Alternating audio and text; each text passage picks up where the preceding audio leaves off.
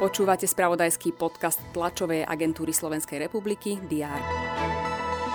Predseda parlamentu Peter Pellegrini vyhlásil voľbu kandidátov na sudcu ústavného súdu. Návrhy možno podávať do 31. januára. Špecializovaný trestný súd v Pezinku odsudil obžalovaného Jozefa B. za schváľovanie útoku na Zámodskej ulici v Bratislave na peňažný trest 700 eur. Rozhodnutie zatiaľ nie je právoplatné. Bývalého slovenského útočníka Igora Libu uvedú do stiene slávy Medzinárodnej hokejovej federácie. Aj tieto správy priniesol uplynulý deň. Je tu útorok, 16. január. Pripravený opäť prehľad očakávaných udalostí. Vítajte pri jeho sledovaní. Parlament by mal pokračovať v diskusii o návrhu na skrátené legislatívne konanie k novele trestného zákona.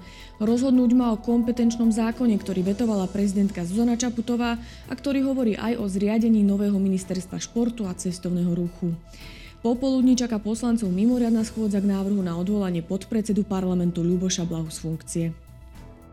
Predseda vlády Robert Fico absolvuje pracovnú návštevu Maďarska. Počas nej sa stretne s prezidentkou Katalín Novákovou a s premiérom Viktorom Orbánom.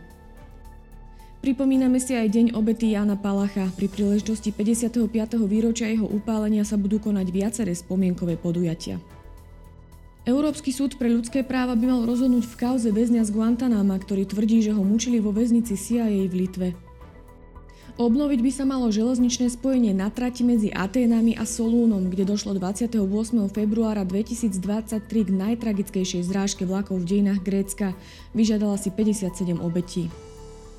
Pokračujú majstrovstva Európy vo vodnom pole, pozrieme sa aj na semifinále hokejovej ligy majstrov, aj na svetový pohár v alpskom lyžovaní. Počas dňa bude prevažne oblačno a na severozápade snehové prehánky. Teploty sa budú pohybať od mínus 2 do 3 stupňov Celzia. To bol na dnes všetko. Aktuálne informácie prinesieme počas dňa v spravodajstve TASR a na portáli teraz.sk. Prajem pekný deň.